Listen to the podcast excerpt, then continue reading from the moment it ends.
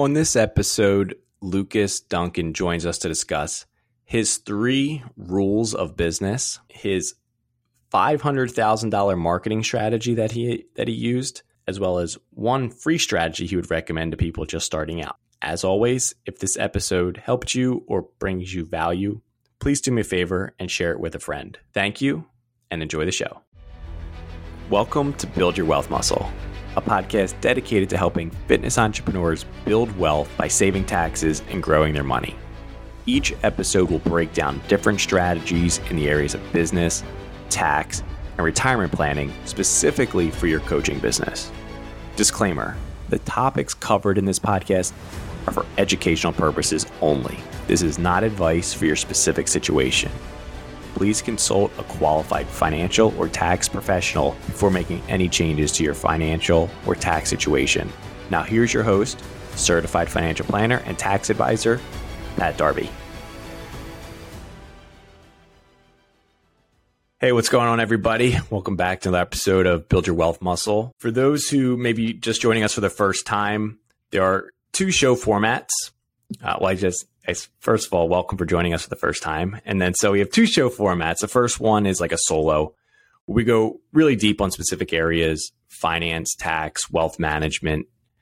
Uh, but then, like today's episode, we bring on a guest and they have expertise in either an area supporting the fitness industry or they're in the fitness industry themselves. Um, so today we're joined with Lucas Duncan from LBD Training. Thanks for joining us. Yeah, thanks for having me on, Pat. It's uh, an honor to be on. My good buddy uh, recommended me to you, and uh, I, I, looked at your Instagram page for a minute, and I saw good things. So I'm excited to talk to you. I appreciate that. Um, so let's let's dive right in. I know uh, we talked a little before. You used to live in Vegas, and well, uh, hold on. Do you want me to tell my whole story or whatever? Sure. Like, right, so, I, what's your background? I know I was on your website, so I know some of the basics, but for the people yeah. just hearing you for the first time, so I'm an online fitness coach, and I know everyone is an online fitness coach now. So I'll tell you my background, you know, how I got into fitness, how I got into working out, and why, how I, you know, parlayed it into a business. So, um, well, I'm 33 years old, and I started working out at 16 to get bigger for high school football. And I also, is your podcast mainly male or female listeners, or both? Uh, combination. Mostly they're just fitness entrepreneurs. So I, I, asked because I started working out because I was going through my first breakup. I know a lot of guys can relate to that. So I was going through my first sure. breakup, and I wanted like uh, you know an outlet to to release some anger and aggression. And then I was getting bigger for high school football. So I started lifting weights at 16 at like 155 pounds, and I saw instant, not instant, but I saw quick. Uh, I saw results right away. So I gained like 30 pounds over a summer. So I bulked up uh, awesome. right away. Yeah, no, I'm half Greek too. So I got, you know, those genetics kind of, they can add muscle easy. So I saw instant results or quick results. And then uh, I immediately was hooked. So I did my first bodybuilding show at 18 years old. Damn, and uh, from awesome. 18 to 25 years old, I did eight bodybuilding shows. So I got into fitness and working out through bodybuilding. And this was before I started my business. So I wanted to be like, you know, Mr. Olympia, professional bodybuilder. That was, yeah, that was like my dream before you know, anything before anything before I knew anything about business or anything. So I had eight bodybuilding shows from 18 to 25. And what, 20, what category were you competing in? Open bodybuilding. So okay. yeah, so now you know all there's different divisions. Uh, men's physique, classic. But no, I mean I'm still a big bulky dude, but I was always like a bigger, uh, you know, bigger uh, set guy, like a wide guy, big frame, and I gained weight easy. And when I competed, there was only open bodybuilding. Okay. Yeah, so towards the end there was men's physique, and now there's classic. But when I started, I mean, it wasn't that long ago. It was 2008. So I competed from 2008 to 2014, and uh, and I was like full bore bodybuilding. I was, you know, I wanted to be Mr. Olympia, and and I did well. I got to the national level, but I, you know, the thing about bodybuilding, it's kind of like uh, it's kind of like basketball. Like you, no matter how hard you work, your genetics are going to hold you back. So yeah. yeah. I got big and lean. You know, if you look at my pictures, you're probably like the stage pictures. You're probably like, oh wow, he looks crazy. But you're going up against these guys who have superior genetics, like small waist, and they're huge. flaring quads. They're not just big guys. You know what I mean? Yeah. Like an actual competitive bodybuilding, it's way more than just like being big and working. I'm sure you know that from Fit Club. There's some freaky people there. yeah, some of the some of the guys who are in Olympia work out there. Jay Cutler.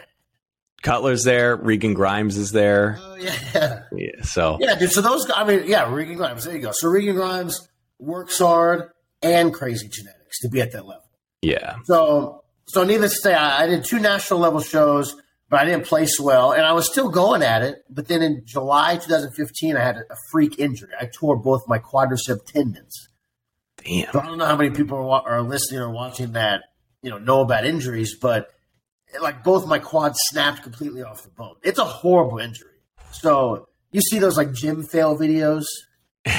I don't watch them because don't, bro. You're going to be trauma. You know, it's gonna. You're not going to want to squat again. So yeah, that injury basically knocks me like ended my bodybuilding uh, you already had your pro card and you were going for. No, no, no. I wasn't pro.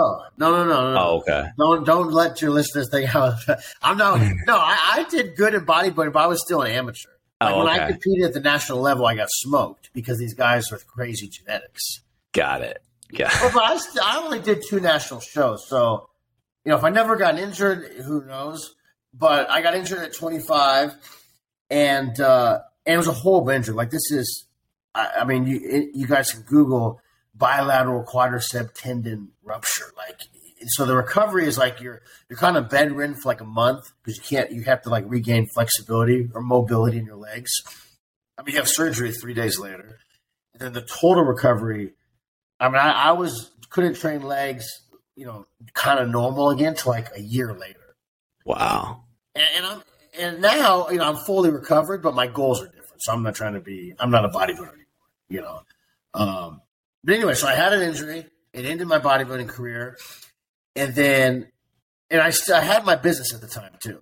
So I was like two years into my business. But when I got injured, I tell people now it was a blessing in disguise because I was able to focus all my energy and time on my clients and growing my business instead of my own physique. Because bodybuilding is very time consuming it's very, um, uh, how do you say? It's, uh, I mean, it's ego. It has to be because it's about you. You know, so it's a lot of you time and improving your physique and and you know doing your meals and cardio and all that stuff. So when I got injured, I was able to focus more on my business. And the so I got injured in July, and the the next month, August, was my best month in sales to date. This is you know to the 2015. So I always told people it was a blessing in disguise, so I could you know, and I was. And if I continued bodybuilding, you know, I probably would have gotten injured eventually or had health problems or something. So that's kind of how I got into fitness. And then you know, after I got injured, I obviously I continued working out, but I mainly worked out. And even now, for myself, you know, my well being and to stay healthy, obviously, and then for my business and my clients and for content and to provide motivation. So, uh, I don't know. That's not my. I, am not going to give a 45 minute answer. Like I, that was like a five minute quick answer with how I got into fitness. Got bigger for high school football. Fell in love with bodybuilding, and uh, yeah, then I got injured and parlayed it into a business. That's kind of like my story in a nutshell, you know. so then, where you were in Missouri? Yeah, so that- I was born and raised in Columbia, Missouri. Um, I don't know what your listeners are. What USA? Yeah. So I was born and raised in Columbia, Missouri, and and I lived in Columbia. I lived in Missouri for like 23 years. And I'll tell you a little bit how I started my business. Is so I always wanted to do something like, uh, you know, I never had aspirations of having a like actual career, like firefighter, doctor, lawyer, that kind of stuff. I was always like, oh, I'm going to be a bodybuilder and I'll make money from it eventually. Like I'll figure it out. Yeah. You know, so um, when I was actually competing in bodybuilding, I was like, oh, I'll personal train, but I, I was kind of, I was always scared to like put myself out there. And this is the message that I really want you know, if I could only get like one message across, it would be to people like, don't be scared to go after your goals or scared of like, or afraid of how people are going to judge you. Um, especially now in 2022 where everyone puts themselves out there. So, it, you know, yeah. it, it, doesn't really matter. But, but I was like afraid to like start personal training and stuff because I didn't, I didn't want to get certified or whatever. So I, I always worked at my family's restaurant while I was bodybuilding.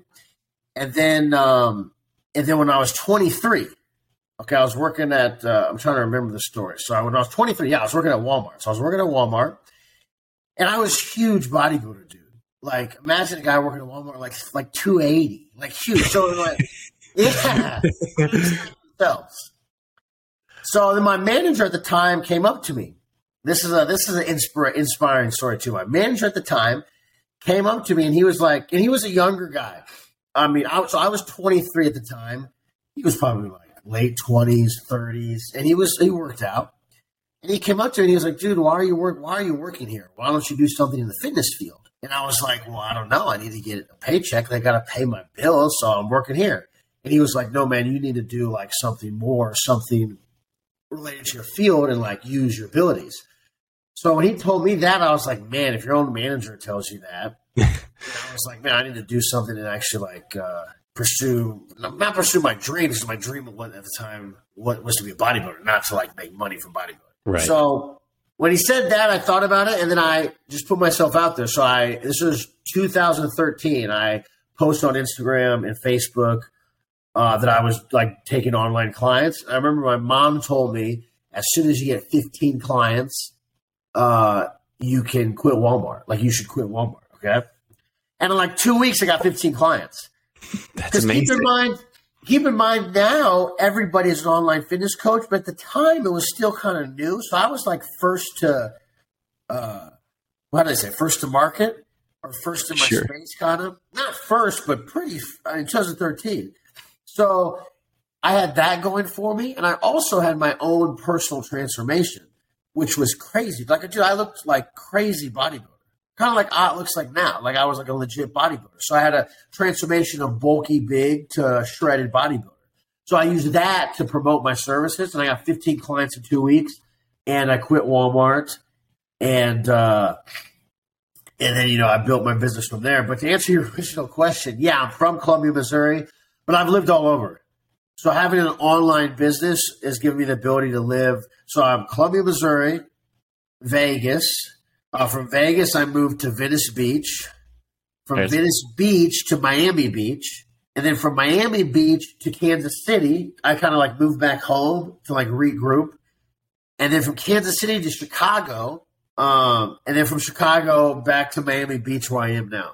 Damn. So, yeah, it's pretty crazy. I mean, I, I'm a pretty crazy dude. Like I, my big thing and my philosophy on life is like I want to experience as much as possible because I, I always told myself when I'm older I don't want to like have regrets and be like oh I should have tried this I should have done that. So I'm a big, very high risk taker. That's awesome. Yeah, I'm a very high risk taker. Like I would say more so than most people. Uh, yeah, so that's uh, I mean that's one of my good traits and bad traits, I guess you could say. but yeah, so I've lived all over the the country, but also if I can if, if I can talk about how I did online training and personal training. So when I first started my business, I did online and per, in person because this is primarily towards fitness coaches, right? Like people. Yeah, that, that, that's a perfect segue because I was going to ask you that. Like in 2013, did you get a lot of pushback? People like, "Wait, you're not training me in the gym." no, no, like, no, no, no. But people who listen to this are coaches, right? Yeah. Okay, so I'm going to give you guys advice if you're doing online coaching, do in person too if you're just starting out. So no, so when I started, I did both. Okay. Okay, so I did both. I did online and in person because I, I mean, I didn't have a ton of clients. I would charge like a hundred dollars a month uh, when I started. Um, so I did online and in person. So if, if you're watching or listening and you're just starting out, do both. You only stop in person when your online gets so many clients where you it doesn't make sense to do in person where you're trading your time for dollars. So I did online and in person first, and then two and a half years. Uh, it took me two and a half years to build, uh, you know, my online clientele base where it didn't make sense to do in person. As yeah, I just stopped in person totally two and a half years into it. So I did both first, and then once my online got so big, I stopped in person so I could really scale the online and now I'll, I'll still do a little in person, but it's it's higher priced, you know. Sure. I, I, I, tell people I'm not really a I'm not a personal trainer. It's a it's a fitness coach. It's two right. totally different businesses. Because personal training, you're there. I mean, they're both great, great, great services. Personal training, you're there in person, motivating them person in person, showing them correct form. Where online coaching is more of like a guide, where you can yeah. handle more people, and it's way cheaper I mean, at least my what how my I set it up, it's way more affordable. Uh, but no, definitely do in person and online at first, and you can even continue to do in person. You know, the whole time you would just have to raise your rates because you can't really scale a business in person unless you hire coach or traders underneath you. Right. You know, and honestly, I'm not a, I'm not good in person salesman because I'm like a friendly in person. I would just like shoot the shoot the can I cuss him? Yeah, yeah, yeah. Go for it. Just like shoot the shit with you in person. I'm bad at asking people for money in person. Online, I'm like a ninja, bro. I'll, you know, I'll do follow ups. I'll, I'll spam them. I'll do whatever to get the sale. yeah, so it's it's easier online. Um, so yeah, but definitely don't stop in person until you got a lot of online people. And even then, you can still do in person stuff, just charge more. Um, yeah. So when you were transitioning it to 100% online, what was um what would your recommendation be for someone as like your first hire so that cuz you'll hit your capacity on the online space, you're already in that scenario of not doing in person. What was either for you or what you recommend should be like the first investment or hire? Man, because right now I have a team. I mean, if you include like everybody with like gra- graphics, video editor, website, it's like six, I think. So my first hire, yeah, I mean, it depends on how you set up your business model, but honestly, you want to do as much as you can on your own because your profit's going to be more. Sure. So you want to do as much as you can on your own. Like I got to, you know, I got to like 300 clients all on my own. Wow. Yeah, it was a lot. But I was married and I was working like 12 or 14 hour days. So, I mean, everyone sets up their business differently, but if you really want to scale, you definitely gonna have to have people helping you. It's not like a one man show. Anybody who has, you know, 400, 500,000 followers on Instagram is has a team. And if they yeah. don't, then they're not very smart. so, I, my, my, my advice on that would be to do as much as you can at first on your own but I don't know how to make graphics. Like you see my ads and stuff. I don't know how to do that stuff. well, I mean, uh, my video guy, I don't know how to like put the text on the video and stuff. So you're definitely going to need help, but I wouldn't go to that until um, you're kind of like maxed out, you know? So I always say you should work, you know, but you need to eventually, if you really want to scale, see, because some people don't want to scale. I know some people in Miami, here in Miami, who they got good businesses, but they probably have like maybe one or two people helping them, and they're doing well, but they're not like killing it. Like they're not making yeah. like like seven figures revenue. They're just chilling, right? You know? But they're still doing good. But they're just you know they don't want to like. It's a lot of work. I, was, I mean, you know, it's a, it's a lot of work, dude, to like really grow a business. So some people don't want to, but if you want to, you're definitely going to have people help you. Yeah, I I agree with you. Like, and in the financial space, we run into the same thing. Like they and they say it's like you're either running a lifestyle practice or an enterprise, and like there's no right or wrong. It's like you're just going to run it as a solo and take all the profit out, and then one day just close the doors and be done. And whereas like other people are building a team and they'll slowly exit the business while they still own it. See, from what I do, I'm still the face though because it's personal training. Of course. So it's not, so it's not like. Um, like a supplement company or another company who can be like the man behind the scenes. So I yeah. still have to like always be out there and maintain an image and look to maintain my business. You know what I mean?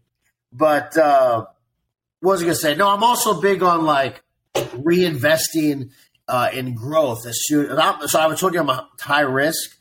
I'm like I wasn't afraid to like spend all my money on advertising. And That's good though. Yeah, most people won't, won't do that. So that's kind of how I grew quickly.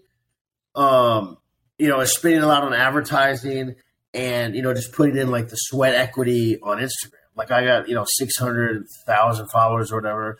And a lot of it is, is paid advertising and a lot of it's organic and doing different techniques. When I first started, didn't have any money, but I remember like, uh, like, you know, like, like shout outs, like Instagram shout outs. Yeah. Yeah. So I, uh, you know, at first I did nothing. So I was, all organic for like two years. And then I remember I spent like 150 bucks a month. Like I bought one shot out, 150 bucks, and then made a little back, and then spent like 400, and then gradually increased it. And that's kind of how I like grew my following and built my business quickly. So you got to be uh, willing to take risks if you want to do something big, you know. You don't have to, but if you want, I've always said too, like, what else am I gonna do? This is all I don't have. uh Like, we only live one life. What else am I gonna do? So I might as well like take risks, you know. Are you seeing that work like it used to? No, not as well. Okay. And uh, you know, I don't have all the answers. Like I'm still I'm trying to figure stuff out every day. Too. So it doesn't work nearly as well as it used to because Instagram is not popping like it used to. It's not the same reach. Yeah, that's what I keep hearing. Like, I mean, dude, it's a tough time honestly for for Instagram. So you kind of because the market's very saturated. Everyone's an online coach these days, um, and I think I still have a little advantage because I have the following and I have a great reputation online. I felt yeah. you know, I've helped lots of people, so um, I have that. But everyone is an online coach, and everyone posts, dude. Everyone posts fitness stuff, so you have to like find uh, another way to get your content out. Like I've been doing. Uh, I don't know if you see them, but like the form critiques, you know. Okay. a client sends me a video and I do a side by side and I just critique their form. So that's not me posting a workout like everyone else is doing. It's just trying yeah. to do Um, and then just the Instagram reaches down, you know, because it can't be good forever. So, for example, if you make a, a post on Instagram right now, it'll reach way less people than it would have like three years ago. Yeah. So you kind of have to do gimmicky stuff and to get people's attention. But I still think Instagram is the best platform for leads. Uh, but also, you know, I, so I do Instagram, TikTok. Uh, I'm on Facebook, but I don't really like Facebook. Like I have yeah. a business page on Facebook, but it's it's okay. And then uh, I have a YouTube, but I haven't really uploaded in a while. So uh, then I heard LinkedIn is working well too, but honestly, I haven't tried it. How's TikTok been for you? Dude, TikTok's a shit show so, I mean, it's still the beginning stage. So I have 47,000 on TikTok. But TikTok is hard. It's hard to get leads because you can't DM people. They have to be your friend. So you can't like cold DM somebody. Yeah. And they can't DM you either. They have to be your they have to be your friend. You have to be following them or something. And then um, yeah, yeah, you have to be following each other, right? Yes. Yeah.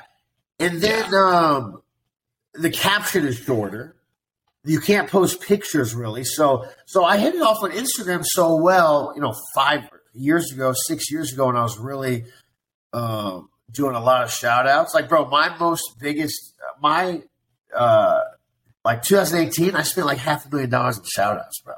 Half a million? Yeah, like that's the kind of level I was. That's how much I was going all in on Instagram, which is Damn. crazy.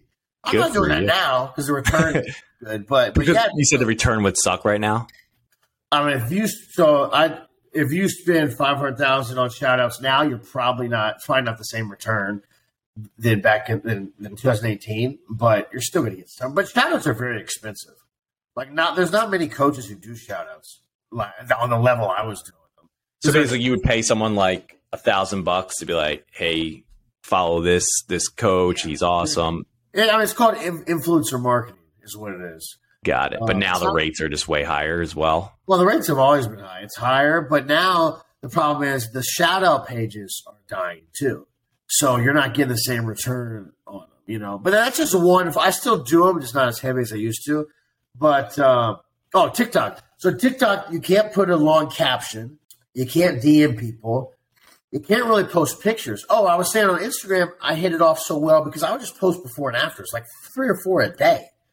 Where TikTok, it has to be a video, interactive video. So some of my videos, like my informational videos, they do well, but I'm still in the beginning stages. Like I said, I only have 47,000, which, you know, is nothing compared to my Instagram. So I think to really start noticing like an increase in your sales, you need to have like 100,000 followers. That's just my opinion. Got it. So right so now, most build it. So most of your marketing spend and and effort is still on Instagram to get new oh, clients. Oh, absolutely. Instagram is still the number one place for me to get leads and because I have the reputation on Instagram already. So when somebody sees my page, they clearly know that I'm, uh, you know, they can buy my services, you know, yeah. before and afters, there's ads. And that's another thing. A lot of fitness coaches, I don't want to give away all my secrets here, but, but a lot of fitness coaches don't just post pictures of themselves and they're ripped, which is great. You know, you got an awesome physique, good. But how can you help others? Like, why would somebody buy a transformation plan from you if you don't have any before and afters. But a lot of these people are scared to dirty up their page, which is whatever. So when I was starting, I posted. I didn't care. I, I like to treat my my page and my account more as a business than an influencer. I don't like to say I'm an influencer. I'm a business. Yeah. You know what I mean? Does that make sense? No, that makes total sense to me. I mean, I'm no marketing person, but I think that's how people buy. Like, because I agree with you. It, and again, I have a very small following on Instagram compared to a lot of people, but um, that makes sense to me. That there's only so much people want to look at you, the trainer. Yeah. Because they might not associate with that if they're really out of shape versus seeing a before and after from like quote unquote a normal person. Yeah. I think that's probably much more compelling. And I mean, I think being, you know, being shredded yourself obviously helps, but you have to show value in how you can help other people. So that's why my Instagram hit it off. So if you look at my Instagram, you clearly see I'm trying to sell you something. Yeah. TikTok, it's harder to implement uh, uh, like ads and sales kind of stuff. But, but like I said, I'm still in the beginning process. I'm just growing it right now, and I definitely think it's like you know you need to be on everything. Yeah. But I would give your time to what's giving you results. So I spend most of my time on Instagram, then TikTok, and then Facebook, and then YouTube. When I, I mean, YouTube is just like an extra for me. It's, uh, I mean, I have like 250 videos on there, yeah. but it's just like a good thing to be on for me. So if, if people search my name, but it's not like a priority for me. So, so you've been in the industry you know, I think I, don't know when the online coaching industry exactly started, but I feel like you were probably within the first couple of years of it when it was like pretty new on Instagram. So, because online coaching, man, people in like professional bodybuilding, people have been online coaching for a long time, since like 2005 or six, but not as like business savvy, more pro body. Right. So I would say, and it's like I would say Instagram 2012, 2011, okay. 2012, and I started 2013. So I've been in the online coaching space since 2013. So next so year is you, actually my 10th year in business. That's awesome. I mean, it feels like I would have thought longer because I think you were one of the, I was telling Otis, I think you were one of the first people I came across when I started following like the fitness space just for my own, like just tips and tricks on like yeah. rehabbing injuries and fitness and stuff like that. I feel like you were probably one of the first people I ran across. This was probably 2017 when I first started looking at it. Oh, no, um, it was, yeah, it's, it's online coaching. I would say 2011, 2012. So, what would you say is something like, if we're up to you, like one thing you would change about the industry? Oh man.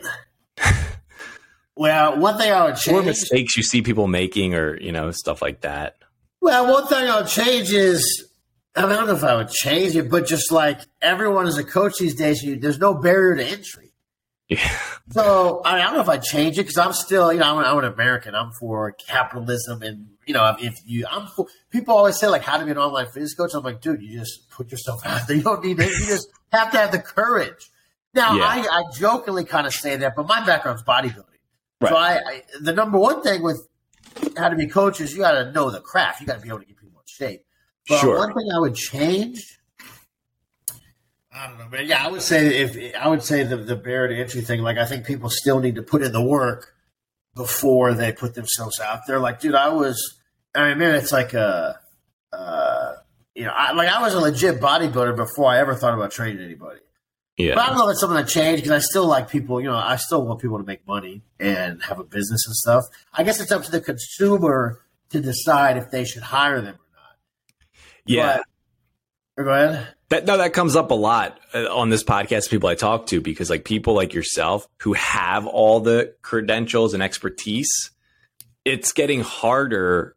Yeah, for people like yourself to differentiate yourself because everyone else can just be a better salesperson, but have literally. And as a consumer, you don't. I don't think you can easily tell, like, tell like who, who, tell who has the credentials and who doesn't. Like, well, my thing, everyone just looks good. Well, my thing is too is, and I guess this talk is I don't look I don't look like I used to look. Like yeah, I'm still a big dude, but bro, I was like a giant shredded bodybuilder. So now when people go to my page, a lot of these people are like, oh, why should I hire this guy? He's not like shredded and You know what I'm saying? So I'm having to establish uh, on TikTok mainly. I'm having to reestablish myself because I'm like, oh well, wait a second, guys. You know, I'm, you know what I'm saying? So I almost feel like I'm, I'm trying to tout myself up. But yeah, yeah so I'm, the people, the consumer needs to do their research and see if the person like actually can help people. But once again, I'm all for like capitalism and people making money. So you know, it's up to the, the, the, consumer to buy their services or not, you know. But yeah, there's lots of different ways to. It's hard. It's definitely harder to stand out. Um, but yeah. I think what the main thing people have to put have to consider is you still have to like to, to to get clients or to grow your business. You have to treat it like a business. Where a lot of these fitness people, they're not like business savvy, you know. Like they'll just post pictures of themselves. They don't have an email list. They don't do follow ups you know what I'm saying? Like that's a huge part of my business. Email list and follow ups. Right. So yeah. So I think that's what set me apart. That's what got me going in the beginning. Is I treated it more like a business and not just like, oh, I'm a bodybuilder posting pictures of myself. What was the transition for you to start doing that? Were you naturally like, hey, this is the way I should do it, or did you have a mentor that came in and said, hey, you're doing you what? Like capitalizing on like the email list and the lead nurture and all that stuff did you have someone help you with that or you just that intuitively you knew that was like the sales process? No, i just watched youtubes. I've never had like a business coach or anything. Maybe i should but no i've just watched you maybe i've just i've just watched youtube videos. Now i can definitely name some people i really studied and i'll name them uh, i'm sure you've heard of Bedros, Bedros Keuilian have you heard of him I don't think so. Oh, bro, he's like a top fitness business coach, and I watched him like ten years ago. I'll have to see. me. I might know his face and just not didn't know his name. I'll have to look him up. So Bedros Keuilian, uh, Jason Capital. Yeah, uh, these guys are I watched on YouTube like years ago, like four or five years ago. Yeah, even longer. Uh, Grant Cardone. Cardona, I've used in the past. I've gotten in, uh, more for mindset, not really direct tactics. I'm not naturally a sales guy. I'm not naturally. I'm not even really natural. I'm not naturally a business guy. Like I just, I just worked at my family's restaurant, lifted weights, worked at Walmart. Like I was always scared to put myself out there and scared to ask for money because like right. I didn't value myself as much as I should. You know, as much as I, yeah, as much as I should. You know, sure. So Cardone helped me with the mindset thing. Like you got to be like a killer and like don't care what people think. Uh, but no, I've never really had a coach. I just watch. I just watch YouTubes and then a lot of trial and error. So, um, my th- I'll give you my three rules in business. Can I give my, not that I know everything, but rule number one is uh, don't or have I got to think? I had a brain fart. Um, rule number one is don't do something unless you. Un- oh, okay, yeah. Rule number one: don't do something unless you understand it 100. percent So the email list, um, like I really did research, really studied before I like before I I didn't have an email list like four or five years into business because I didn't know anything about it. So don't do something unless you understand it 100. percent Also, like my ebooks that I have, I have like 12 ebooks. I didn't do those until I really understood how to put it together and make it look nice and pretty. So don't do something unless you understand 100. percent Number two is if something's working, don't change it. So that when the shout outs were working, I doubled down. I put more money into it. So if something's working, don't change it and even try to do more. You know, um, now, some people could, I told this to somebody a while ago, and they were like, well, if something's working, don't change it, but then you're not innovative. And I was like, well, good point. so, you know, maybe that's wrong, but, and then number three was invest in growth. So if all your profits, you know, you know, at first I invested like everything into advertising, content, and I still do a lot, obviously. Um, so yeah, those are like my three big rules of business. That's I think those those are super helpful. I agree. Like that is a fine line with like do what is working versus pivot and innovate. But I guess part of that rule three would be like if it's stop if it's slowing down, then I think you probably are need is pivot. Right. See, and that's what I'm bad at. And what I'm that, that's this year, that's been my main struggle. It's like I've been I, have been needing to pivot, but it's hard to find the right uh, foot to pivot off of. Yeah, you know, I guess that because things are different now. Social media is not. I mean, it's still hot, but it's different because there's yeah. so many people are doing it. I mean, that's what I found in my case, at least. Uh, no, for sure. Um, yeah. And I know, like, I was glad to hear. Maybe it's not just me, but I I've seen some Instagram growth people that I follow on Instagram talk about about like two or three months ago, everything came to like a screeching halt for a lot of people, like viewership. I don't know, have you experienced that too? Longer than that, bro. Longer than that. Really? all 2020, it's been lower because you know Facebook, you have to pay, you have to buy ads to basically be seen. Yeah, I don't know if you know that. Like Facebook organic reach is horrible, and Instagram is owned by Facebook, so the Instagram reach is is way bad, is way worse, and they're always changing stuff. So Reels is is what you want to do. You want to do Reels to get views. So my Reels I mean, they'll still get a lot of views. Like, uh, you know, my I'll still get like hundred k on a couple uh, reels a week. You know, like hundred k per one video. So that's my great. reels are yeah, which my, is good. My opinion, that's great. No, it's good. So I have you know six hundred thirty thousand followers. So if I get hundred k views in a reel, that's really good. I mean, yeah. that's, that's good. It's not really good. I guess it's good. But if you make a normal post, like pic, picture post, it's way less. So you kind of have to do be creative with your content for sure. Yeah. We'll do giveaways. That's another way I built my page, just do giveaways. Uh, but yeah, definitely the reach is down uh, yeah. on Instagram for because they want you to buy, you know, buy ad placement. Yeah, they know? want you to pay. Yeah, they want you to pay to play. So you definitely have to be creative with your content, but there's other ways to do. I, I talked about my email list and this is another uh, piece of advice for fitness coaches listening is start your email list early. I mean, a lot of my friends who do coaching too, like they don't even have an email list. And I'm like, dude, what are you what are you doing? Like you need an email list. You don't have to hit it. You don't have to email them right away, but build it. Um, because that that was one of my biggest regrets. And so I from 2013, I started in 2013. I started my business 2013, and I didn't even think of doing an email list in 2017. Okay, so like all those emails I didn't I wasn't adding to a database. So that's a piece of advice that I could definitely give people list coaches listening is you don't have to you don't even have to you know email the people yet, but start building a database of emails of non clients and people who have signed up. Like two separate lists. People who have signed up and people who have inquired but haven't signed up. I think it's also valuable because in this day and age, you hear people get just getting kicked off their account for whatever yeah. reason. So you want to have something that is yours in the event, so you can reach out, like said, to those people. If God forbid, Instagram was like, Lucas, you're out, and for like no explanation, you're just out, and now it's like shit. That can definitely happen. An email list. I'll give you another uh, nugget of advice. Email list, you can be a lot more spammy, and it'd be okay. So, you know, my Instagram, I post a lot of ads. You see my page, I post a lot of like, you know, uh, eight week transformation. Now I'm doing transformation contest. I don't know when this podcast is going to air, but I do transformation contest where I give away like $3,000 supplements and, and a lot more. I do those a couple times a year. So I'm doing, I'm promoting that right now. And excuse me. And on Instagram, you, you can't just post ad, ad, ad. People would get pissed. But on email list, you can, you can hit it more often because it's not in the public eye. You know, you, yeah. may have people, you may have people unsubscribe, but dude, when I do like a sale, like Black Friday, I'm going to email the list like five times in one day. now the key is you have to all, you have to be growing it consistently. You can't be yeah, because if it's the same you people, beat up your list. yeah, but that's something I got from Cardone. Is like, dude, hit the list, and then obviously he kind of you know exaggerates, or maybe he doesn't, but he has a way to deliver. it. Then he's like, you know, if they if they email you back and say, "Oh, you're emailing me too much," email them more. but I mean, dude, it, it's it's the email list works great for me. Like it's a big uh, revenue builder for me because you can you provide content and then you do a sale every now and then. But you can you can nurture an email list just like you post on your page. You know, just a little more advanced.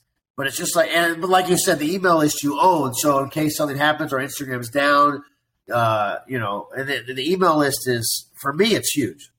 But you always have to build it. You can't just like uh, lay back on it. So there's different techniques I do to build that, and you can like, uh, yeah. I don't even want to secret. well, it's also for people listening, like if you go to sell your business, like email lists are valuable. Like if you're selling to basically a competitor, like your email list probably has a huge value to someone who's in the exact same space if you wanted to. Where they like buy your email list? Yeah, well, like when you're selling your business, like that the goodwill is like an email list is part of like what someone would assign a value to, especially if they have like a complementary business where like if they're in the you know they're looking for people who pay money for fitness advice. How would I sell a personal training business though? You would have to brand it something else, not LBD training. Depends who your buyer is, but but like to sell a business, you would basically want to start putting the infrastructure in place where it runs without you.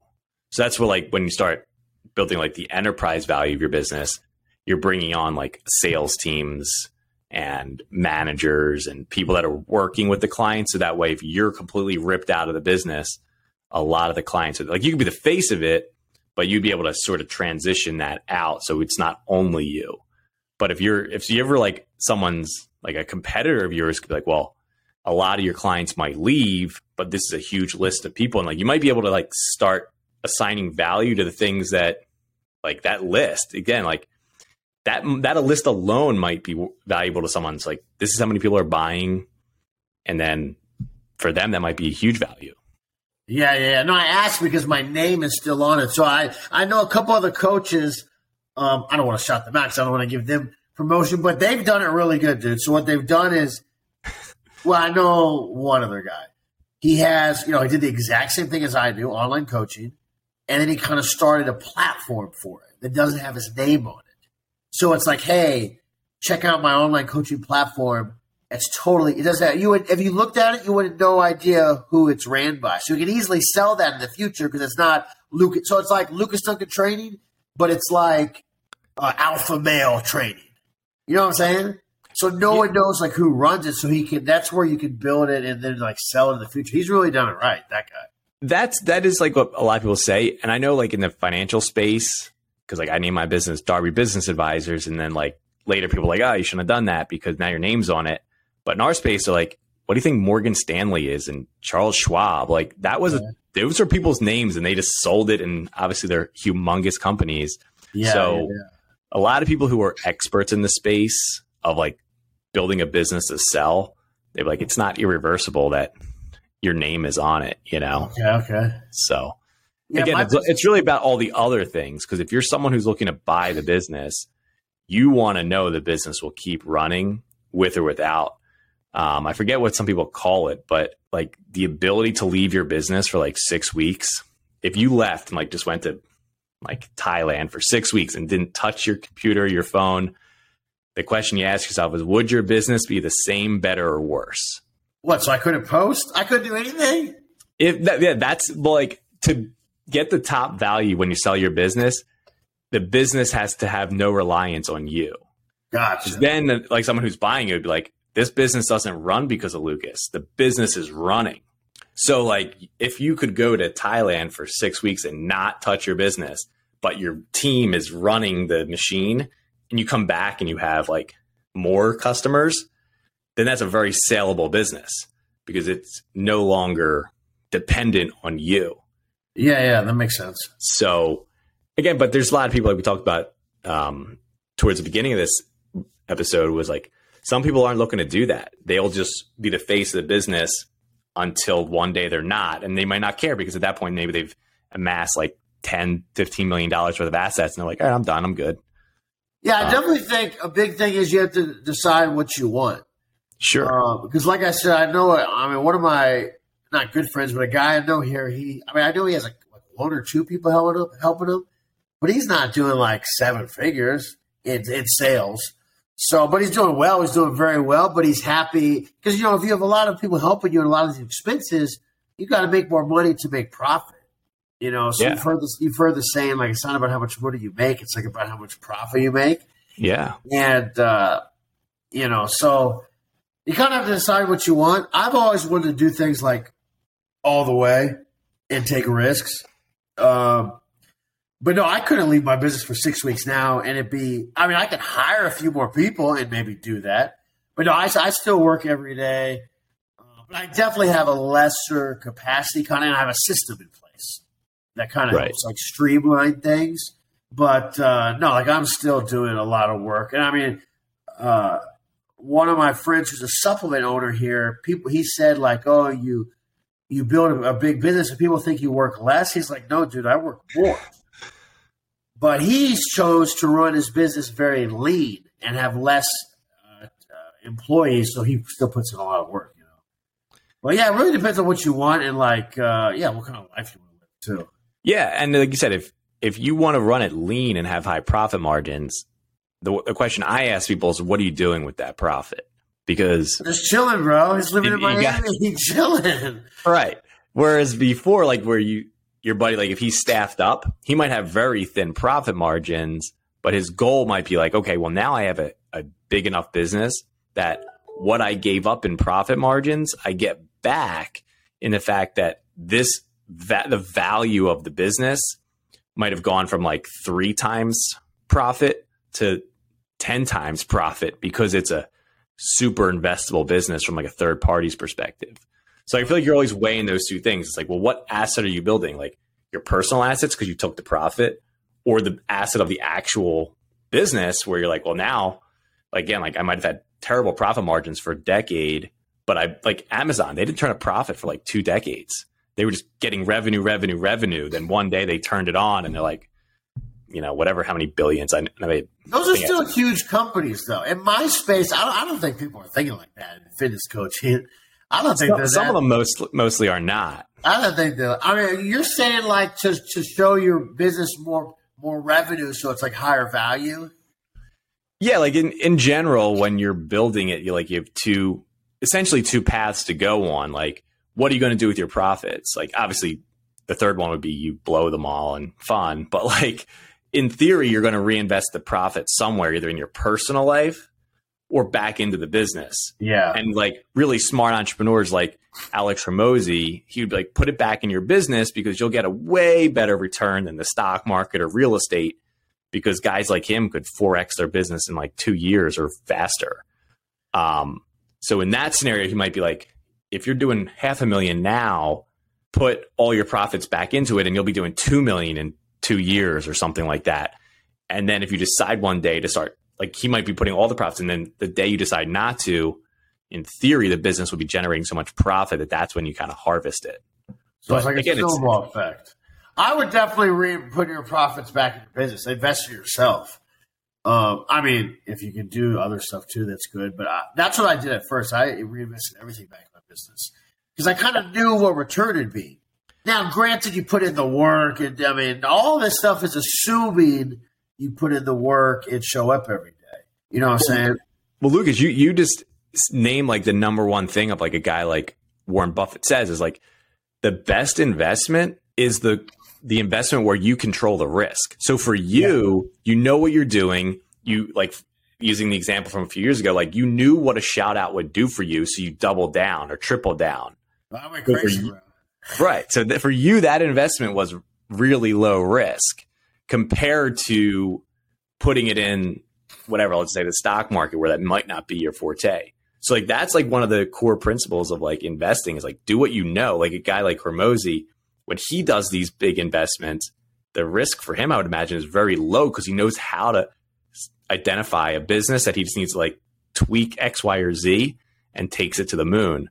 And you're doing the same exact thing. And it doesn't matter what the investment is. Like that's that's usually the the way to get the highest return with the least amount of risk is know what the hell you're doing. so yeah. See, I'm new to this stuff too, the investment side like that too. So yeah, I guess that's what what I was doing because I was gonna say because now if I did the same thing, I guess I wouldn't be as confident, but I still would be confident I'm gonna make. Uh, what would you say a good return is when you do invest? In, I mean, I mean, you just said four times. Is that you said? Well, I'm just saying, like the risk return, the risk reward is like what you want always to be in your favor. And so the way to increase the reward and decrease the risk is to invest in an area that you're an expert. Like I use this example a lot because I think it's I just think it's an interesting scenario. Like I I go to conferences where we talk about how you can invest in using your re- retirement accounts into like basically whatever you want. Like I could buy a fitness business in my 401k. Um, so at this event, I talked to a guy. He was in the process of buying a private jet with his 401k, and who was it? And, no, he was a he was a uh, a career long pilot. He was getting ready to he used to fly this plane. He knew the people selling it. He knew why they were selling it because they were upgrading to something better and they needed the cash flow to get rid of this one. He knew it had some certification that was hard to get or something. So he knew everything and he knew how to like charter it and make money on it. So for him, that investment was like a no brainer, even though he was putting like millions of dollars of his 401k to work. Where for me, that would be a crazy investment because like I don't know anything about airlines or yeah. private jets and stuff. So like those are two examples of like that would be a crazy investment for a lot of people because they just have no clue.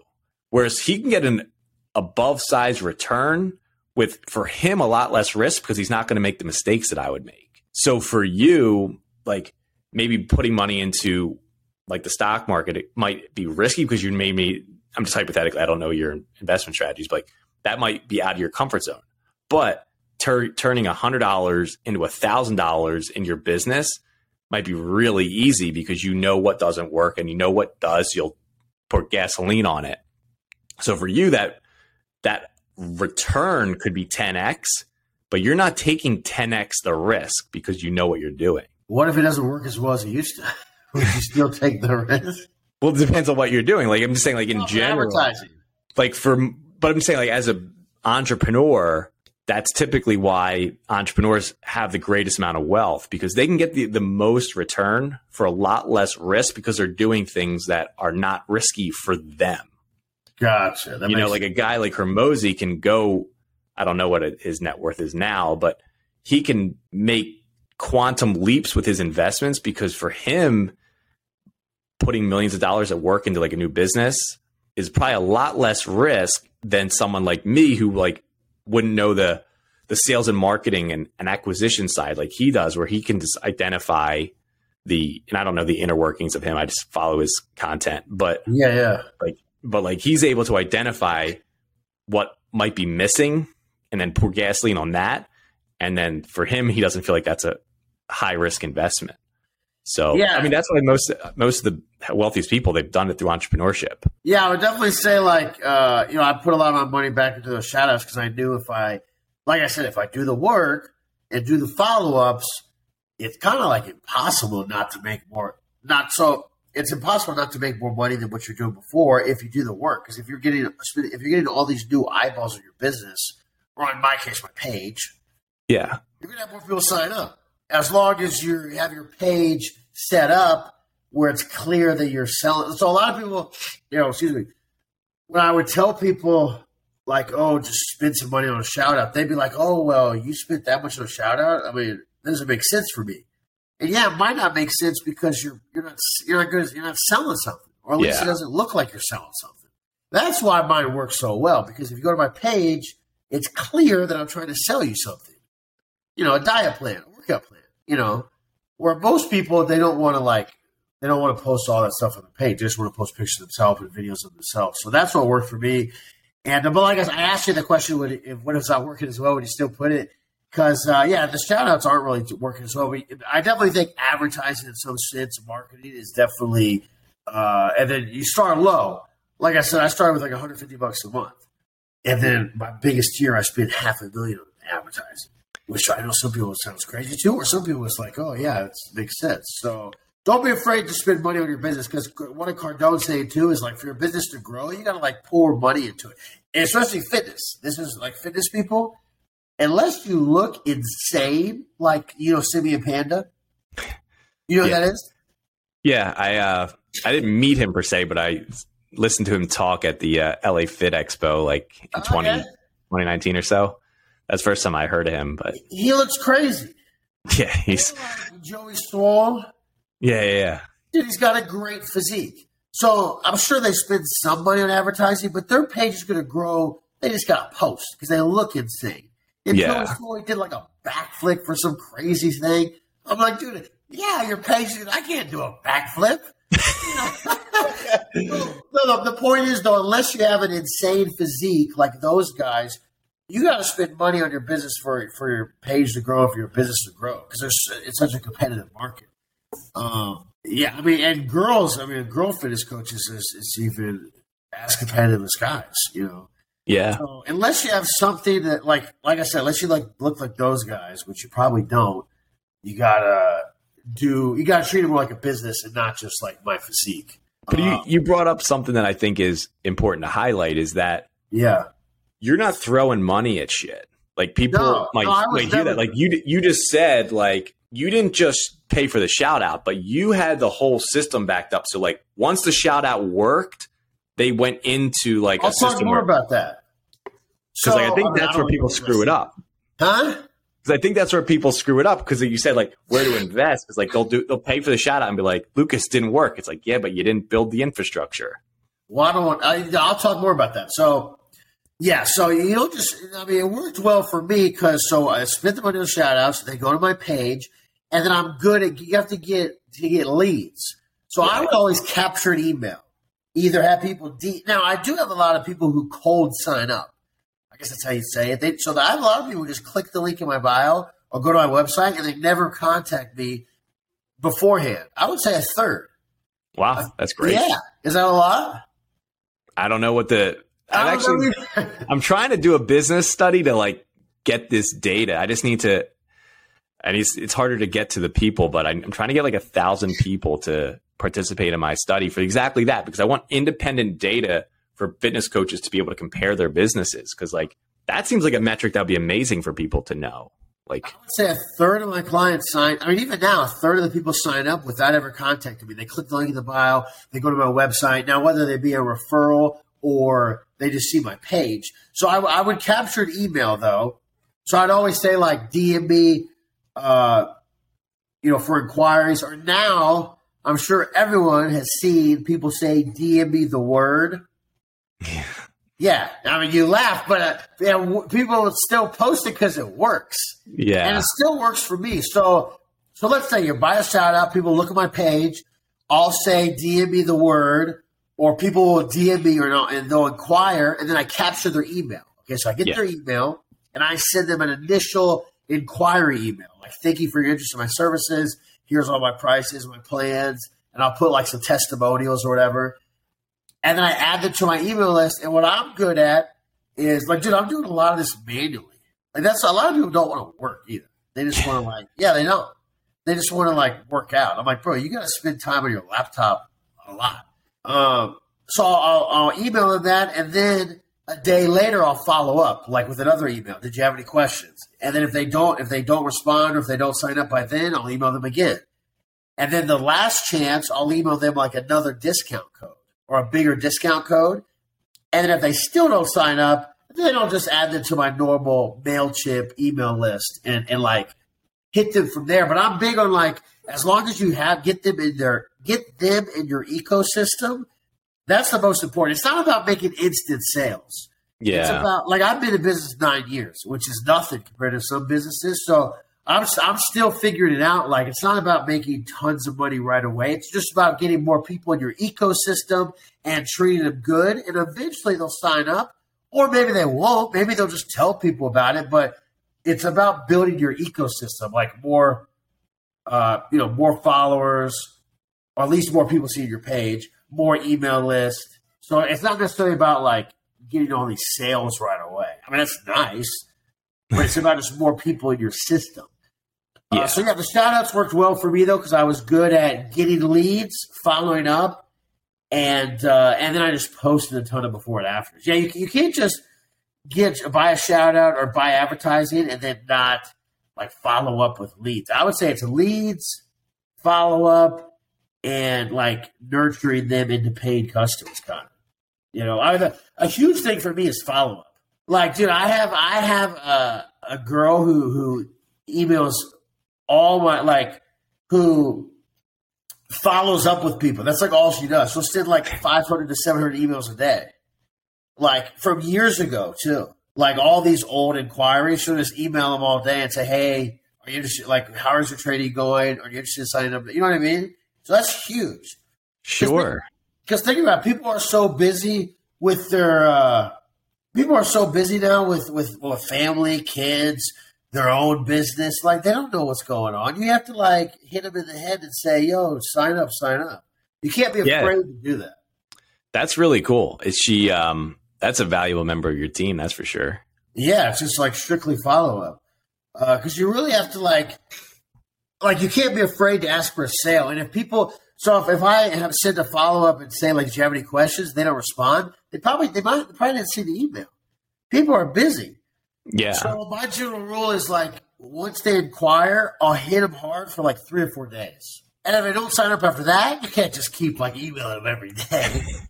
but I'll hit them hard for like three or four days. If they don't sign up, then I'll like put them in another category just to like uh, be sent content and stuff, and then eventually another sale. Yeah. No, I have a specific like system I do it for follow up, uh, but yeah, that's key. Like, I mean, I'm sure a lot of people don't even follow up. You don't even know what that is. So that's huge for me, and uh, that's one of the reasons why I was able to convert my shout outs into paying customers for sure. Uh, now the shout outs don't work as well; they are expensive, so I don't know if that's like the best route for everybody. But everyone should be doing at least like Facebook ads or boosting posts, or I mean, if you have no money, there's there's so many techniques. Uh, can I give you a, a good technique, a good uh, marketing technique? Yeah, these are great. So, uh, so if you make a post, these are all fitness coaches who listen to this. Yeah. So if you make a post either before and after or a workout tip or oh no, I'll give you this one. So so you get new follow. I'll I'll give you two. You can you can do this on a your most last post. You go to likes. So your last post, you go to likes and you see who liked it, and you can DM every person. So go to your last post, go to likes, DM them, hey, I saw you liked this post. Are you interested in my services? That's one like way to do it. Or you can go to followers, and the followers are set. Uh, how do you say from from newest? Like if they just followed you, they're at the top. How okay. Send or a whatever uh, chronologically or time. Crush. Yeah, I you know what I'm trying to say. Yeah. So they just followed you at the, the top. Most recent followers are, are yeah. right in front so, of you. And I still do this to this day, especially when I'm slower, because this is an easy way to get leads without spending any money. I mean, but like I said, you have to work. This is all work. Yeah. So you go to followers and then you click the top and go down and you just DM and say, Hey, thanks for the follow. Are you interested in my, are you interested in hearing more about my services? Or if you're fitness, you could say, Hey, thanks for the follow. How is your training going right now? And then go from there. Yeah. Uh, and some people won't respond, some people will. But if you do like 50 to 100 of those a day, I guarantee you. So if you do, let's say you do 100 of those a day, cold DMs like that, I guarantee you'll get at least 25 people to respond, and maybe two of those will end up being clients.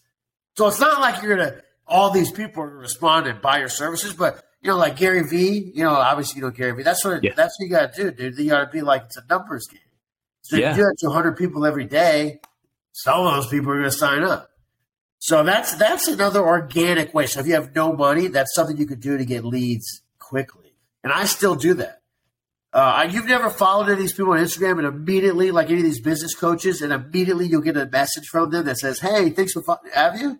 Yeah, yeah, yeah. Yes, you know what I'm talking about. Then. Yeah. No, I think that's great. I mean, I've certainly, yeah, like I don't, I am not a marketing person or guru, but okay, okay, those sound good to me. Like, like in my business, I say to clients and potential clients, like I don't help you grow your revenue, but once the dollar hits the business, that's when me and my team go to work to help you keep that dollar. Well, how do you get your clients though? Like, how do you get your? Oh, clients? Oh no, like me, I that's a work in progress. Like a, okay, okay. a lot of times, like my social media will generate some inbound, but not a lot because I don't have a huge following. Um, I still have a lot of referrals right now, which is good and bad um, because like that's not scalable. But um, my my focus has been just trying to be on there every single day. Like I will like DM people and just start conversations, but I'm not overly salesy. I should probably meet like if the guys like Cardone would probably like you're not out of your comfort zone enough. But you cold DM people. Uh, well, you said in, you said inbound, but do you do outbound? Like, do you? Yeah, I do a little bit, but again, I don't. It's not as salesy as it. I think a lot of the gurus would be like, "You're you're not being strong enough." I'm like, pretty salesy, bro. I'll say, and I'm very cutthroat. I'm like, "Hey, thanks for follow. Do you need help with your diet and workouts?" And they'll say yes. If they say yes, so here's here's another thing you take for fitness people or anybody really. So I say, hey, thanks for follow. Do you need help with Dyna Workouts, or if you're not in fitness, do you need help with tax services or whatever you're trying to sell. And then they say yes. See, this is where, uh, you know, maybe I'm wrong, but when they say yes, I say, awesome, what's your email? I'll send you more information. So that's how I get their email. So I don't could, uh, do much conversation in the DM. That's just the way I do. I try to get them to email because DM, I don't have like VAs or anybody helping me with my phone. It's all me. Really? Yeah, dude. I don't do. Uh, I still do a lot of stuff. I mean, like I said, I don't know everything, so maybe I should. But I still do everything myself on my phone. So I try That's to. Impressive. Six hundred thousand followers, and you do your own DMing. Yeah. See, but Man. I mean, what, what what else am I doing during the day, though, bro? Like, I'm not, like I said, I do have a team. Well, I don't want to say too much, but I do have a team that helps me out with some stuff. Sure. But, uh, but yeah, I do all my DMs and all my yeah, because because what I do a lot and what works well, and you could do this too, or anybody with a course who's trying to sell a course, is when somebody DMs you a question or something, dude, do a video message. Because people will be like, "Holy crap, Duncan uh, video messaged me. I thought he had an assistant or something." So yeah. if they just ask me a question about their diet or workout, I'll do a video message a lot of the time. That's or cool. Even, yeah, right. Yeah. Or even if they leave their email, I'll do a video message that says, "Hey, thanks for your email. Thanks for your interest. I just get your information. Uh, hope to work with you in the future." You know, because if you do that, they're more inclined to sign up. Obviously. Yeah. You know yeah, because you've proven that you're also not a chatbot or like a, a VA or something like that. Yeah, cool. yeah, yeah. And I, like I said, you know, maybe I'm doing stuff wrong. I don't know, but I try to get them over to email and not DM. I don't like conversing to DM because – uh, you do have to act like you know present yourself as an authority figure. So if I'm just talking to them to DM, they're going to think, oh, he's this guy's got all this time. How busy? You know, you, even if I'll give you another tip. Even if you're just starting out, you got two clients. Act like you got a hundred. Don't respond to people like right away. Then they'll think, "Oh, this guy's not special. He's not a good. You know, he's not." Yeah, he's got nothing to do all day. Yeah, like wait an hour or two. You know, now I'm so busy with stuff like I do try to get back right away because it's going to take a minute anyways. But in the beginning, yeah. I remember when Tony messaged me, I'd be like, oh, okay, I'll put the phone down. Wait like three hours. Because then, then you're also, that's called uh, conditioning the client. Yeah. So if you don't respond right away, because, bro, you can't be, it's another good nugget.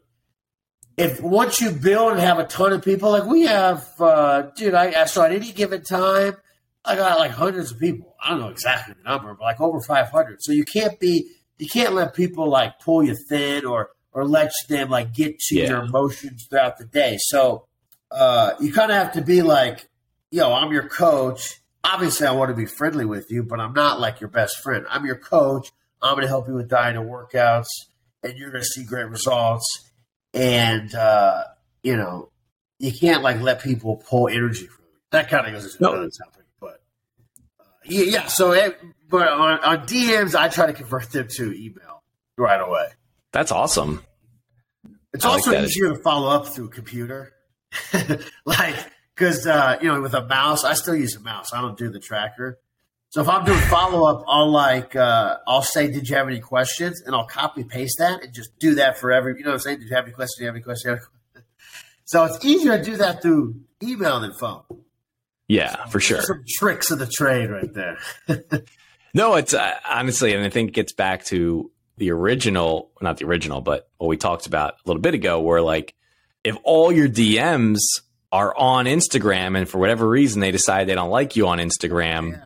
like you know, like you you're you gave two huge things like get people out of or not necessarily out of something, but into something that you control because unfortunately we're seeing people all the time that are getting kicked off of like TikTok and it's like, well, they're not even doing anything different than this person, but they get deactivated. So it's it's kind of scary if that's your main source and you're not getting them over. Dude, if Instagram was gone, I mean, it would greatly affect my business. But uh, and I don't get all my customers from Instagram. Some is Instagram, some is honestly now I get a lot of referrals still.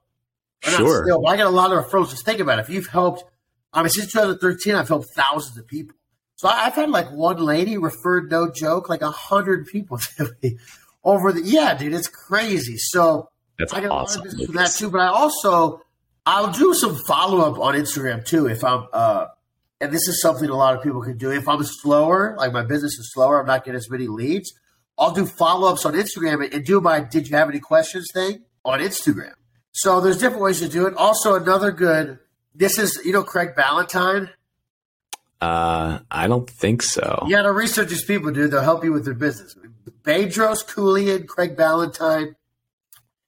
So if you're following up, do you do you do follow ups or no for your yeah. clients? Like somebody who asks about your services. Oh yeah, yeah. Doesn't sign up right away. So it's I don't know what your follow up is, but yeah, like I mean, for me, I expect yeah, it because me. in finance, our sales cycle tends to be long. Like we we're it's a higher ticket thing. Yeah, and yeah. like it's a higher trust. Like, hey, you got to yeah. get financially naked with me and show me your tax. So like, it they we I'm always assuming like if someone comes into my orbit, they probably won't. They'll probably follow me and watch me for like six to nine months sometimes before they're Ooh. like, hey. So like our sales cycle can be, and I'm sure a lot of people like, oh, it's faster for me, but I, I don't claim to be a guru in the business development side. But for me, I'm just very patient. Where like I know I'll start, I'll see the same people in my like story views, and then like six months later, they're like DMing me like, "Hey, so could you help me with this?" Or so. Um, so my sales cycle is very um, patient. well, you're not dealing with thousands of customers, probably. No, we're one. yeah, we're one on one. Yeah, like most financial planners, they tap out at like depending on who their their 20? niche is. Like, uh, depends. Like business owners, it could be like 75. If you're working with retirees, you can maybe get to like 125 before you need like juniors and stuff like that to start helping with some of the calculations and planning. You need help out 125 people with their tax and wealth all on your own? Not on my end because like I do a lot of like fractional CFO work, so we get a lot more touch points. Like I have colleagues that work with retirees, they maybe meet twice a year, whereas I'm meeting I'm meeting with clients upwards of eight or nine times a year in person or just like this? like virtually. Oh, okay, okay. Because like sitting down and meeting because like we do financial planning meetings that are separate from the business strategy meetings, then like an annual board meeting. Um, so it's a lot of touch points. Where again, like if you're a retiree, you meet with them maybe twice a year because okay. there's not a lot going on for a retiree. It's like yeah, it makes sense. See, I don't know anything about your field really, so okay, that makes sense. Yeah. Whereas like someone like yourself, like if if you have like a an an accountant that you have a great relationship, you're probably meeting to talk about the taxes like that you're about to pay and then what you can do strategically. Like that's usually what business owners need because they're so busy in the business that they're not like, holy crap, I'm having an awesome year. It's like, congratulations, but here's what your new tax liability is going to be. Like, let's talk about it. Let's save for it. Let's let's eliminate it with X, Y, and Z strategy. So um, so for my business, I don't scale like like the clients I have and like you, like you guys scale way better than than my services. Oh yeah, yeah, it's a totally different thing. Yeah, yeah, yeah. No, I totally understand that. Uh, but no, but, but the people who listen to this are fitness people, not uh, no. So this is good advice for fitness people or yeah. anybody who yeah. So instead of following up with "Did you have any questions?" ask, "Is everything okay?" Because asking that, people you're more uh, it's you're more likely to elicit a response if you say, "Is everything is okay? Is everything okay?" Than, "Hey, did you have any questions? Like any additional questions?" Because a yeah. lot of people, a lot of people will respond with like, "Yeah, bro, what are you talking about?" And then you go from there. So that's something I learned from Craig Ballantyne That's like a, a practical tip that everyone can do when you're following up. Is everything okay? Or like honestly, what I do too is I subscribe to a lot of different email lists that aren't even fitness. It's just whatever. And I yeah. steal a lot of their tactics. So, like, one of the emails is like, hey, just making sure my emails haven't gotten buried in your inbox. I'm trying to see that one. no, like that. Those are great, though. I mean, I think, yeah. like, there's a lot of marketing gurus that they really have their shit together. It's pretty cool. Like all the stuff that I probably should be doing. no, a lot of my business, it's a marketing business, bro. I mean, it's fitness, but it's like it's it's it's marketing. It's like it's it's it's about acquiring new customers and like turning the machine. You know what I mean? Well, that was one like of the things. I a thing like you do. It's totally well, different. It's it's one of the things that because I'm not a natural salesperson, but that's yeah. one of the things I got from like when I first started watching like Shark Tank. They're like, The uh, okay. CEO of any business, like you're a professional, like you're always a sales rep. Like yeah, yeah. you're the CEO, you are the number one sales rep of your company. Yeah. 24 seven. Doesn't matter what you're doing. And it's like, that's, that's a good point. Like you, you never stop selling if you're the CEO. Yeah. You're representing your, you're representing your business 100%. Yeah. It's yeah. sales and marketing forever. Yeah. I mean, um, if you don't have sales, I mean, you could, I'm sure you've heard like you could have the best service. You could be the best personal. I mean, the, the people I know are the best personal trainers don't make the most money. Now, you have to know what you're doing you know, all, all the sales and marketing won't matter if you can't get people in shape. And that's why yeah. I always post my before and afters, uh, testimonials, yeah. stuff like that. Uh, but once you have that part down, you can have the best service and no customers, or you could have, you know, not a terrible service, but you could have a good service and a ton of customers. You have to sell your business, promote yourself, and be good at marketing. Like, don't be afraid to put yourself out there. And I, I think now a lot of people are it's easier for them to do that because I mean, dude, everyone's posting social media stuff. Yeah, you know, and everyone's kind of posting like. Another thing I'll say is everyone's posting like similar stuff. Try to be creative a little bit. so now, now take the idea from somebody, but then maybe put their own spin on it. Yeah, like, don't just copy what everyone else is doing. You know, maybe emulate and then put your own spin on it.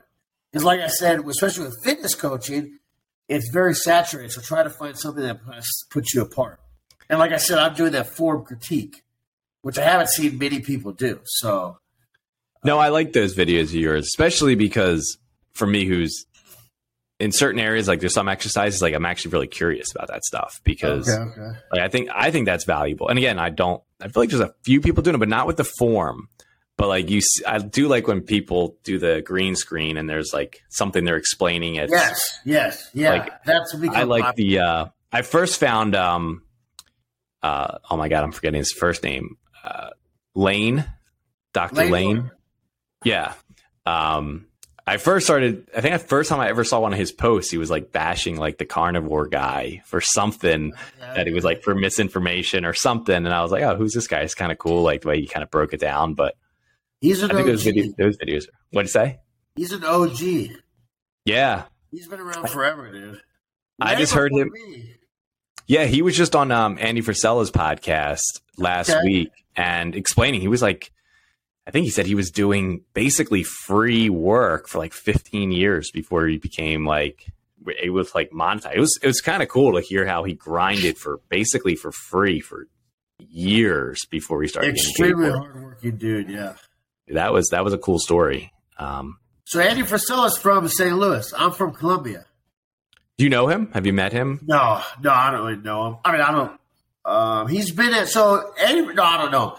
I, am a fan of him. Like, I don't have anything bad to say. I'm a fan of his, but he was um, uh, he was sponsoring the shows when I competed and uh, 2008 to 2000, you know, 14, he was he. I mean, still does. He sponsored a lot of the shows because I was in Missouri and competed locally in Missouri, That's and so it would cool. always be like the Supplement Superstore at 1st Phorm, and they would be uh, uh, they would be at the shows, and I was like, oh, who's this company? Like they're I never heard of them, so it's crazy to see how much. This is like 2008, 2009. Right. So it's crazy to see how much he's how much they've grown. That's and, so cool. Uh, yeah, I'm definitely a fan of, of, his. I mean, all those guys like him and Layne Norton, like it's a lot of work to, to be where they're at for sure. Oh yeah, I think people understand that. No, it's I didn't because I just recently discovered Layne Norton, so like it was cool hearing his backstory of like. He's existed forever, um, but he, yeah. but he just popped up on my my Instagram feed maybe two months ago, and I was like, oh, who's this guy? Yeah, he was on bodybuilding.com. I mean, yeah. still might be but he was a big article uh, writer on bodybuilding.com, and he's a big science guy. Yeah, because I think he did natural, but I competed naturally, and he's a very smart guy. Like I don't know if, what degrees or whatever he has, but he's he's a very smart yeah. Guy. I think he has a PhD in like amino acids or something like. It yeah. Like was, and he actually, uh, yeah, he breaks it down like scientifically, where a lot of guys are more like bro science kind of. I mean, that's how I am. I'm not a science guy. I just speak on my experience through competing, through helping people, and I try to par, parlay or I try to convey the message in a way that everyone can understand it. You know? Yeah. Uh, so there's different ways to, to, to, to, do content for sure, but he definitely has a niche, uh, like in the details of the science and stuff. But yeah, he's been around for a long time. I remember following him on bodybuilding.com. He like so wrote cool. articles on bodybuilding.com. Yeah. Where'd you see him on Instagram or TikTok? Instagram. I'm, I'm on TikTok, but I don't spend a lot of time on it because man, you could blow up on TikTok. You would give short nuggets of tax advice. That's what I do, but it's not oh, it's not blowing up. but but that's what I do. Oh, go ahead. Sorry. That's what I do. Like I basically I just use like because I'll make the reel and then I just upload it also to TikTok. Um, do you do the text on the more video though? So you gotta have yeah. an editor, bro. I don't know if you have a video editor, but yeah, I can refer you to to the one I use. She's awesome. No, mine's awesome too. oh, you have one. Oh, okay. Yeah, yeah no, I'm gonna say so. So the guy who helps me actually makes my text because you know everyone is doing the and you know like talking head vo- talking voice videos. Yeah, They're hot. So those are yeah. good. But my guy makes the text like he look. It looks like Alex Hormozi's videos. The text. Yeah, yeah. yeah. Yeah, so that's everyone stole his his uh, his started doing great, so now everyone has. Yeah, yeah that's something that I think it's okay to copy because it's working and it's just text caption. But yeah. uh, and then also what works for me is I'll, I'll I'll do an exercise and then explain it and then have my head in the corner or something, kind of like the green screen you said. Yeah, yeah. No, I think those videos are cool. I think that's. I mean, I'm no expert, but I feel like those are the new thing because yeah. and then every, then everyone will start doing them and then it'll shift shift to something else. But yeah, yeah, exactly. I mean, oh, dude, uh, talking about that, like if you look at my content four years ago or like five years ago, it's I mean, it's totally different than what I was doing. I remember when Instagram you couldn't even post videos, and then once you could post videos, it was only single videos. So I would just post like one exercise. So it's crazy to see how things have evolved. And uh, another like tip of advice is you kind of have to like go with the times and just every year your content is going to evolve. Because as a fitness coach, it's really all about content. Like it's not. Uh, I mean, obviously, you know, you produce results and you have a good service, and the way you deliver it, maybe through email, maybe it's an app, maybe it's yeah. a PDF, whatever. But you got to, you know, content is king. If you're not posting good content consistently, then you're not going to make nearly as many sales. So I would double, definitely focus on your content. Uh, you know, if you're trying to grow your fitness business, so Love make it, it, be informative and. Uh, you know, some people say, "Oh, super high quality," and like I'm more of like a quantity guy over like super high. Like I still do everything on my phone too, uh, videos. Uh, sometimes then, so you record on your phone, then send it to your editor, and then that's yes. what he uses. Yeah, yeah. And then sometimes I'll have I'll like hire an actual camera guy if I'm shooting a YouTube or whatever. But like I said, I really haven't done that in like six months probably.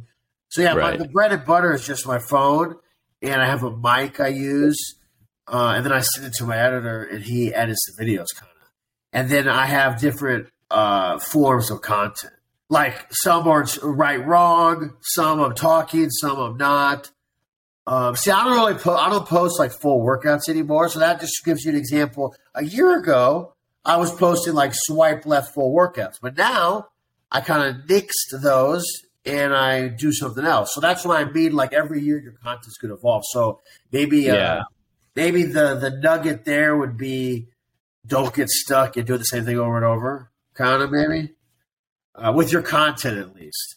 Right. Because an actual service since 2013 is kind of similar. You know, yeah, Dyna workout plan. You know, and then the client. So, so what I do is it's I design Dyna workout plans for people all over the world, and the clients check in, and I make adjustments or I, you know, give them guidance throughout the entire time. So, um, and and my plan, my actual the actual service part, I feel is different than a lot of people's because it's a very specific thing that's tailored to them. So I come from bodybuilding background. Um, so I give like meals. Meal one, eat this. Meal two, eat this. Meal three, eat this. So I feel my clients, you know, they're able to see such good results. Obviously because they work hard, but also because it's it's uh you don't have to. It's no guessing involved. You just follow. You know what I'm right. saying? Like it doesn't say, hey, it's the, I don't do I do macros plans, but only if they're requested. So it's a specific plan. So that's why I feel my I have so many good before and afters because it's it's pretty straightforward. You know what right. I mean? And then, like it. I said, my content has just evolved. So uh, yeah, don't be afraid to like evolve with your content and invest money in your content too. Like I have a video guy. It's not even expensive to do the editing. It's not expensive. Yeah. It's it that might be one of the things like we talked about before, like when you're outsourcing, like because I also feel like if it's if you're doing it yourself, it could be time consuming. That would like, it's taken a lot. Things though. No, no, no, bro, no, no, no. I didn't. I didn't hire the guy to edit the videos until recently. Oh, really? Yeah, you know, you you can you don't need a video editor. That's just like a bonus because I'm too lazy to figure out how to add the text to make it look pretty. Yeah, no, my first okay, so your first hire, it shouldn't be related to the video or to your content. I don't think because you can do all okay. stuff yourself. Now, unless you just got tons of money, I would do somebody for actually like we're talking like fitness hires, fitness coaching. Whatever, yeah, whatever. I mean, fitness. Whatever coaching. you think people should should make. Like once you're making five, ten k a month or more, what would you if you had to start all over from scratch? I didn't like, do first hire I was doing like thirty k. But I mean, I mean, I don't. That was just like six years ago. Um, I would have somebody just help you with the emails, kind of, you know. Um, but or you could do the DM thing, you know, just like a VA. It depends. Everyone's different, but I definitely want to want to make it clear that you gotta handle as much as you can before you hire people. I mean, I guess unless you got a ton of money, just whatever. But or if you want to grow really quickly, but I mean, I didn't. I'm trying. You know, I I did online and in person for two and a half years, all on my own. And I didn't have my first assistant till March 2016, so three years in. Okay. I, yeah, and even now I don't have like a big team. But I mean, if you include everybody, website guy, graphics guy, video editor, I think it's like six. Yeah. That's great though that you're able to run it so lean. Yeah. Oh yeah. Yeah. Yeah. Yeah. Is that lean? I guess. I mean, you know, another, some online coaches, like, I'm not going to name names, I don't want to expose the business, but I think I got like 15, 20 people helping them. But they're probably way bigger than I am, too, you know. So, and, and, but everyone does stuff differently. So right. I don't know. I can't really speak, you know, how, you know, how you should do stuff if, if you're listening, but all I would definitely try to max out on your own.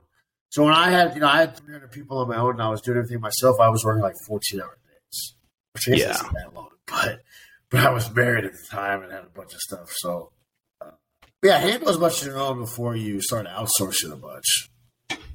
That's awesome. Yeah. Lucas, you gave a you gave a ton of nuggets today. nuggets as I could. I was These giving away been, everything. This is awesome. So, for listeners, if they want to learn more about you and your company, what's the best way for them to find you? Uh, so on Instagram, Duncan Lucas. Um, yeah, on Instagram, Duncan Lucas. But my name is actually Lucas Duncan. But the best way to find me is Instagram, Duncan Lucas. All right. And you give a website or anything that you want to? Yeah, lucasduncan.com. Awesome. And I'm going to have links to these in the show notes for everyone listening, so you can just click them there. Cool. Um, but this is this has been awesome, Lucas. Thank you so much for joining yeah. us today. Thank you for having me on. Appreciate it. Absolutely. Thank you for joining us this week on Build Your Wealth Muscle. The links mentioned in this episode are available in the show notes. For video clips and more information on tax and retirement strategies for fitness entrepreneurs, please follow my Instagram at the Pat Darby. If you found value in this episode, please do us a favor and share with a friend. If you tag me, that'd be appreciated also. Lastly, for help implementing any of the topics discussed, please book a call. The link is also in the show notes. Thank you again for listening and have a great day.